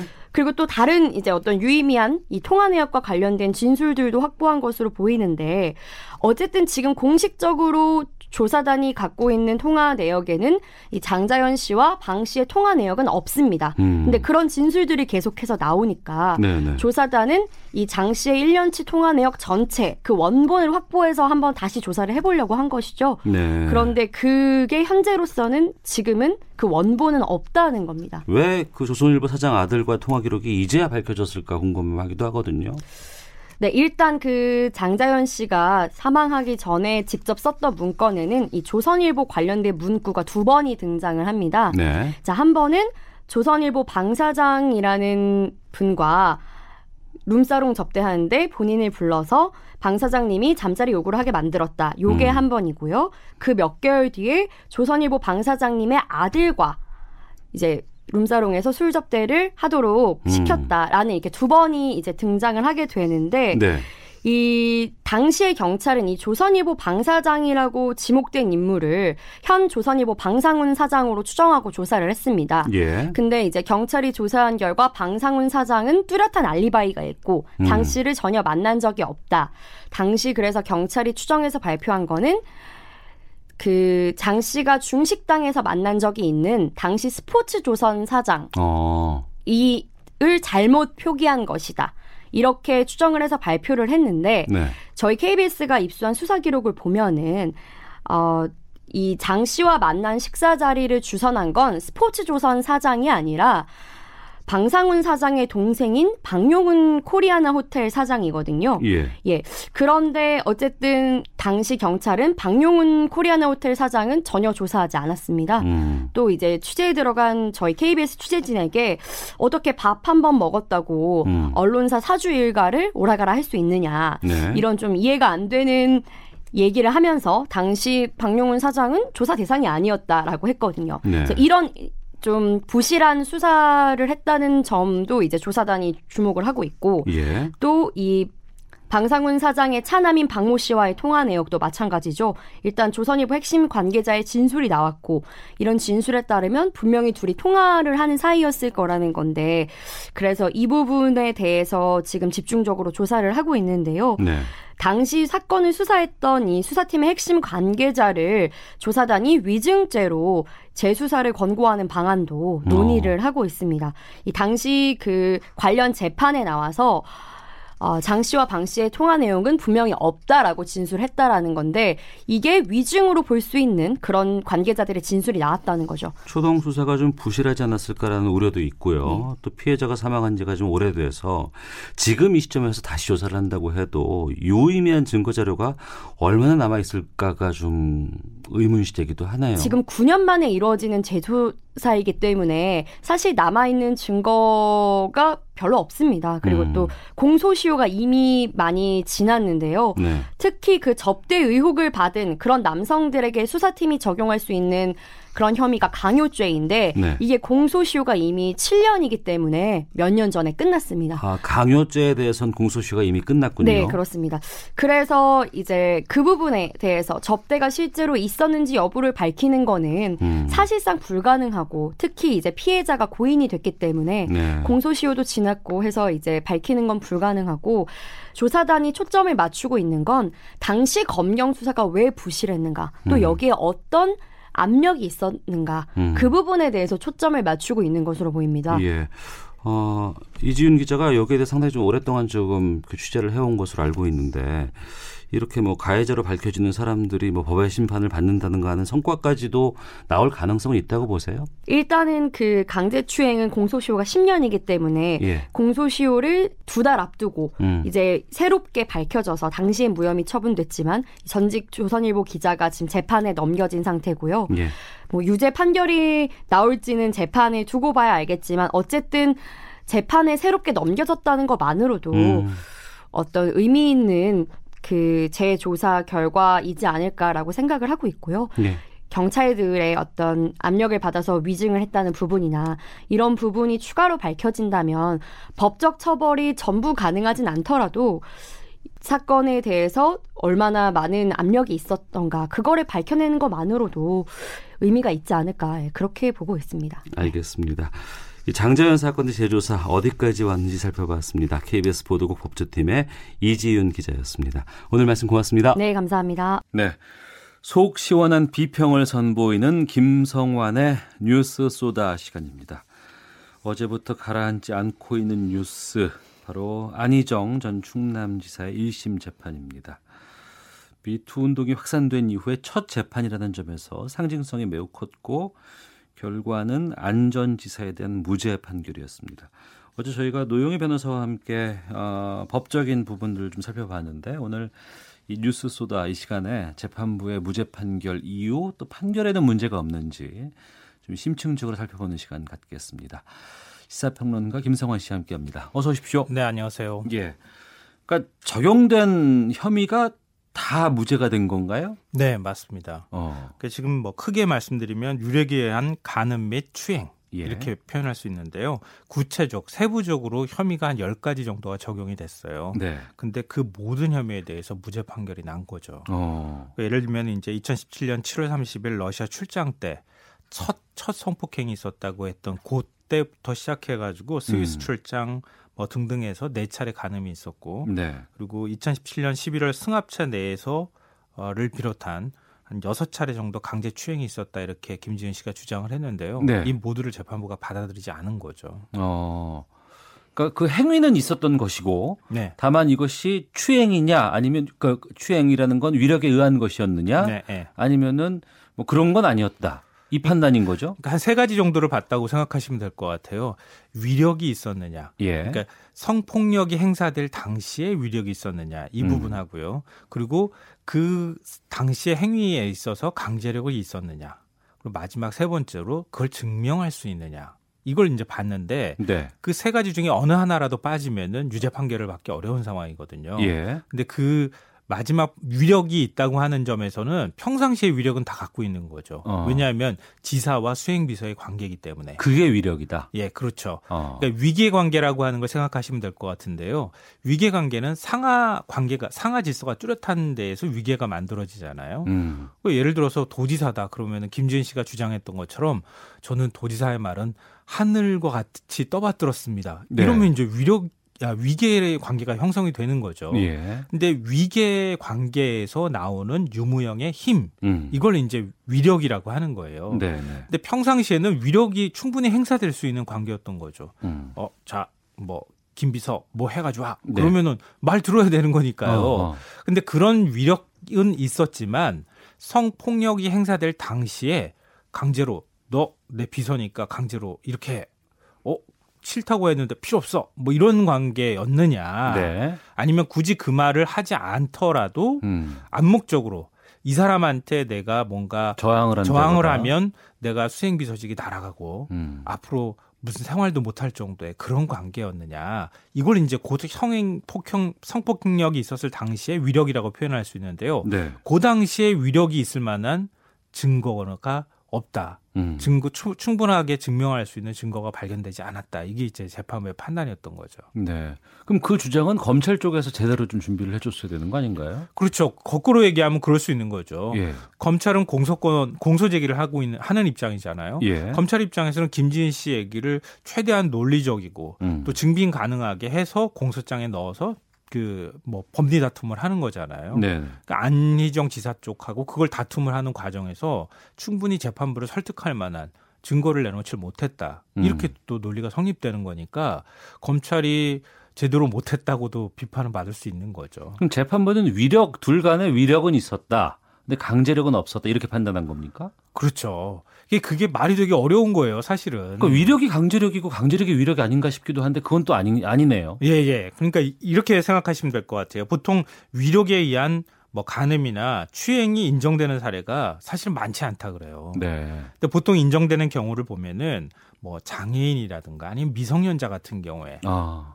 그러니까 그런 경우에는 뭐 저항할 수 있는 수단이나 이런 것들이 마땅치 않은 상황에서 음. 저 사람이 굉장히 높은 사람이에요. 네. 근데 그러면은 위력을 갖고 있는 사람에 의해서 추행이나 아니면은 뭐 간음이 있었다, 음. 성폭력이 있었다고 하면 어떻게 저항할 방법이 없는 상황이었다. 네. 그러니까 그런 경우에는 위력에 의한 뭐 이 성폭력이나 이런 것들이 인정이 된다 그래요. 그것도 사실 많지는 않다 그래요. 음, 그래도 그게 어, 인정이 되면 유죄가 되는 거 아니에요? 그렇죠. 어. 그리고 예를 들면 또 이런 게 있어요. 그러니까 어, 평상시에 저 사람은 굉장히 권위적인 사람인데요. 네. 만약 회사 사장님이에요. 사장님인데 아주 하급 직원인데 이 사람이 평상시에 내 말 안 들으면 너 회사에서 잘리는 거야. 음. 근데 나는 당장 회사에서 잘리면 생계가 곤란할 정도의 사람인 거예요. 음. 그러면 이 사람이 그 성폭력이 있었을 당시에 내 말 들어라고 말은 하지 않았지만 네. 어쩔 수 없이 따를 수밖에 없는 관계였을 것이다라고 음. 볼수 있다는 거죠. 예. 이럴 때는 위력이 성폭력이 있었을 때 행사됐다 이렇게 판단할 수 있, 있었다고 하는 건데 김준 씨 같은 경우에 거기에 적용이 잘 안 됐다고 하는 거예요. 음. 재판부가 볼 때. 네. 왜냐하면 김준 씨는 수행 비서이기도 하고 어 그리고 이제 지사를 모셔야 하는 입장이긴 했지만 어, 김지은 씨 입장에서 당장 만약에 수행비서를 그만둔다고 해가지고 어, 생계가 곤란할 정도의 사람은 또 아니고 음. 그리고 자존감도 굉장히 높았고 성적 자기 결정권에 대해서 굉장히 민감한 사람이었다는 거죠. 네. 그런데 그런 것에 대해서 나 싫어요라고 하거나 아니면 싫어요라고 그 당시에 말은 못했다 하더라도 주변 사람들한테 나 고통스러워, 고통스럽고 이 사람은 정말 나쁜 사람이야라고 말했다고 할 만한 증거를 발견하지 못했다 이렇게 재판부가 본 거죠. 예. 그리고 재판부가 그 김지은 씨의 주장과 행동이 일치하지 않았다고 판단한 건 어떤 내용이에요? 아, 이것도 참 진짜 애매한데요. 김지은 씨의 어떤 진술이나 이런 것들에 대해서 신빙성을 재판부가 믿지 않았던 몇 가지 이유가 있는데 그 중에 대표적인 게 검찰에서 진술했던 내용과 어, 재판부 재판정에서 진술한 내용이 잘 일치되지 않는다. 음. 일관성이 없다. 이런 부분들이 하나가 있고요. 예. 또 하나는 언행 일치가 잘 안 된다. 이런 부분인데요. 음. 그 얘기는 한마디로 말씀드리면 어, 김지은 씨가 싫은 내색을 하거나 저 싫어요라고 명시적으로 얘기한 적이 없다는 거예요. 그러니까 지금은 성폭력을 당했다고 주장하지만 당시에 그런 행위가 있었을 때 김지은 씨의 생활이나 이런 그 행동하는 모습을 보면은 두 사람의 관계가 실 그 어떤 한쪽이 강제력을 행사하는 관계로 보이지 않는다는 거예요. 네. 예를 들면 이런 거죠. 작년 7월 러시아 출장을 갔을 때 그때가 이제 처음으로 이 피해를 당했다고 김지은 씨가 주장하는 상황이거든요. 그이두 사람의 관계를 보여주는 굉장히 중요한 일이죠. 여기서 만약에 김지은 씨가 명시적으로 안전지사한테 저 싫은데요라고 한마디라도 했다고 재판정에서 진술을 했다 그러면 아마 아, 유죄 판결이 났을 가능성이 저는 있어 보여요. 네. 근데 그렇지 않았다는 거고요. 그 안전지사가 외롭다 안 해달라고 할 때 거기에 응했다고 하는 거고 어, 그, 그 당시에 당황을 해서 바닥을 쳐다보면서 중얼거리는 방식으로 거절 의사를 표현했다 이렇게 본 거예요. 굉장히 소극적인 거절 의사를 표현했다고 하는 거고 음. 이후에 안전지사가 좋아하는 순두부 식당을 찾아서 아침 식사를 하려고 애썼다. 또 저녁에는 와인바에 같이 가고 뭐 귀국 후에는 안전지사가 평소 다녔던 헤어샵에 같이 가서 머리를 함께 손질하는 모습 이런 걸로 볼 때는 피해자의 행동으로서 보이기 어렵다. 네. 보기 어렵다. 이게 재판부의 판단이었어요. 저희가 방송에서 뭐 구체적인 내용들을 뭐 이렇게 살펴보려고 하는 건 아닙니다만 지금 이 사건이 미투 운동이 있고 나서 이제 첫 번째 이제 어, 법원의 판단이고 또 여기에 대해서 상당히 많은 논란들이 좀 있기 때문에 이 부분을 좀 다루고 와, 있는데요. 이 부분에 대해서는 저도 말씀드려야 될 것 같은데요. 저도 굉장히 조심스러워서 네, 이걸 네. 어디까지 말씀드려야 할지 일부 어, 좀 자극적인 내용 개인적으로 뺐다고 말씀을 드리는 것이고요. 또 하나는 어, 법원에서 이례적으로 보도 자료를 9페이지에 달하는 보도 음. 자료를 배포를 했어요. 예. 그 안에 다 들어가 있는 내용이어서 음. 이미 다 공개가 된 것이기 때문에 말씀드리는 겁니다. 알겠습니다. 여성단체를 중심으로 성폭력 허용 면허를 준 판결이다. 재판부가 피해자는 이래야 한다는 왜곡된 사건으로 사건을 본 것이 아니냐. 이런 반발이 거세게 나오고 있습니다. 특히 이번 재판 결과에서 좀 많은 분들이 아쉬워하는 게 바로 이 부분일 것 같아요. 어, 직장 내 갑질이라든가 직장 내 성폭력이 있는 경우 많잖아요. 네. 근데 피해자들의 특성을 보면은 초기에 첫 피해를 당했을 때 곧바로 저 피해를 당했어요라고 말하지 못한다는 거예요. 음. 지속적인 피해를 당했을 때 그걸 계속 꿋꿋이 참, 참아왔다는 거죠. 계속 참고 참고 참으면서 그냥 평상시와 다름없이 행동하려고 노력하다가 마지막에 이제 그걸 피해를 폭로하는 이런 경우가 많거든요. 네. 근데 김준 씨 같은 경우에도 같이 안전지사랑 피해를 당한 다음에 아침에 밥을 먹고 헤어샵을 갔다. 그리고 적극적 의사를 표현하지 않고 씻고 오라 그랬는데 그냥 그렇게 순종하듯이 따랐다. 음. 뭐 이런 게 이제 무죄 판결 근거가 되는 것인데 네. 이게 과연 그 현실하고 맞느냐는 거예요. 어. 그런 면에서 현실을 너무 도외시한 판결이 아니냐 네. 이런 지적이 나오고 있는 것이고요. 저 저도 좀 궁금해가지고 왜냐하면 저도 이제 남성의 입장이니까 이게 뭐 남성 여성 성의 대결에 관한 문제로 이해하는 것은 아니지만 제가 혹시 잘못 판단하는 것은 없을까라고 생각해서 제 아내한테 물어봤어요. 또 이런 내용을 다 알만한 위치에 있기 때문에 제가 물어보니까 한마디로 그 판결에 일도 동의할 수 없다 그러는 거예요. 아. 여성의 입장이라면 절대 그 판결에 이해하지 못할 것이다 이런 식으로 음. 예를 들면 이제 법조계 입장에서는 법리적인 부분을 판단하는 것이니까 뭐 아무리 여성 변호사라 하더라도 이제 그렇게 얘기를 할 수 있겠지만 일상을 하, 살고 있는 여성의 입장으로는 그걸 참을 수밖에 없는 상황이었을 거야. 같이 아침을 먹으러 갈 수밖에 없었을 거야. 어, 지사와 수행비서 관계인데 다음날 아침 싫다고 해가지고 당신 마음대로 하시오. 이렇게 하기는 어려웠을 거라고 지금 얘기를 하고 있는 거죠. 네. 아, 그, 그리고 이제 법조계 내부에서도 만약에 이렇게 위력에 의한 간음이라고, 간음 혐의에 대해서 판결을 내려버리면 앞으로 그러면 어떤 재판도 유죄가 나올 수는 없을 거다. 어. 이렇게도 지금 얘기를 해요. 예. 왜냐하면 우리 종교 지도자하고 신도의 관계들을 보면은 어, 그 사람에게 다 복종하는 경우가 많잖아요. 아. 그래서 피해자들이 굉장히 많이 나오잖아요. 예, 실제로. 예, 예, 예. 그 사람들한테 아 당신 왜 그때 no라고 말하지 못했어 라고 음. 물어보는 건 너무 가혹하다는 거죠. 예. 그런 점에서 어, 현실하고 좀 다른 판결이다라고 하는 지적은 나올 수밖에 없지 않을까 싶어요. 네. 법 쪽에서도 일각에서는 약간의 비판의 목소리도 좀 나온다면서요? 네, 네, 맞아요. 그게 이제 앞서 말씀드렸던 그런 문제예요. 음. 그러니까 법은 사실은 현실을 앞서서 법이 만들어지지는 않잖아요. 네, 네. 현실은 빨리 막 변하는데 법은 늦게 늦게 바뀌거든요. 네, 네. 그러면은 법을 해석을 해야 돼요. 음. 적극적으로 해석하느냐 아니면 법, 법 문구 자꾸에 자꾸만 매달려서 해석하느냐에 따라서 결과가 굉장히 달라질 수 있거든요. 음. 예를 들면 양심적 병역 거부 같은 경우에는 어떤 판사는 이거 무죄 아니냐라고 보는 거고 어떤 네. 판사는 유죄라고 보는 이유가 뭐겠어요. 하나의 법 문구 조항을 놓고 판단을 하는 것이거든요. 음. 그러니까 그걸 해석하는 것에 따라서 유무죄가 갈린다는 건데 이번 같은 경우에도 좀 더 적극적으로 해석했으면 유죄가 나올 수 있었던 것 아니냐. 네. 피해자 입장을 좀 더 고려했더라면 음. 하는 어떤 아쉬움의 목소리가 나오는 거죠. 예. 이번 판결로 좀 미투 운동이 위축되는 게 아니냐 이런 우려도 있던데요.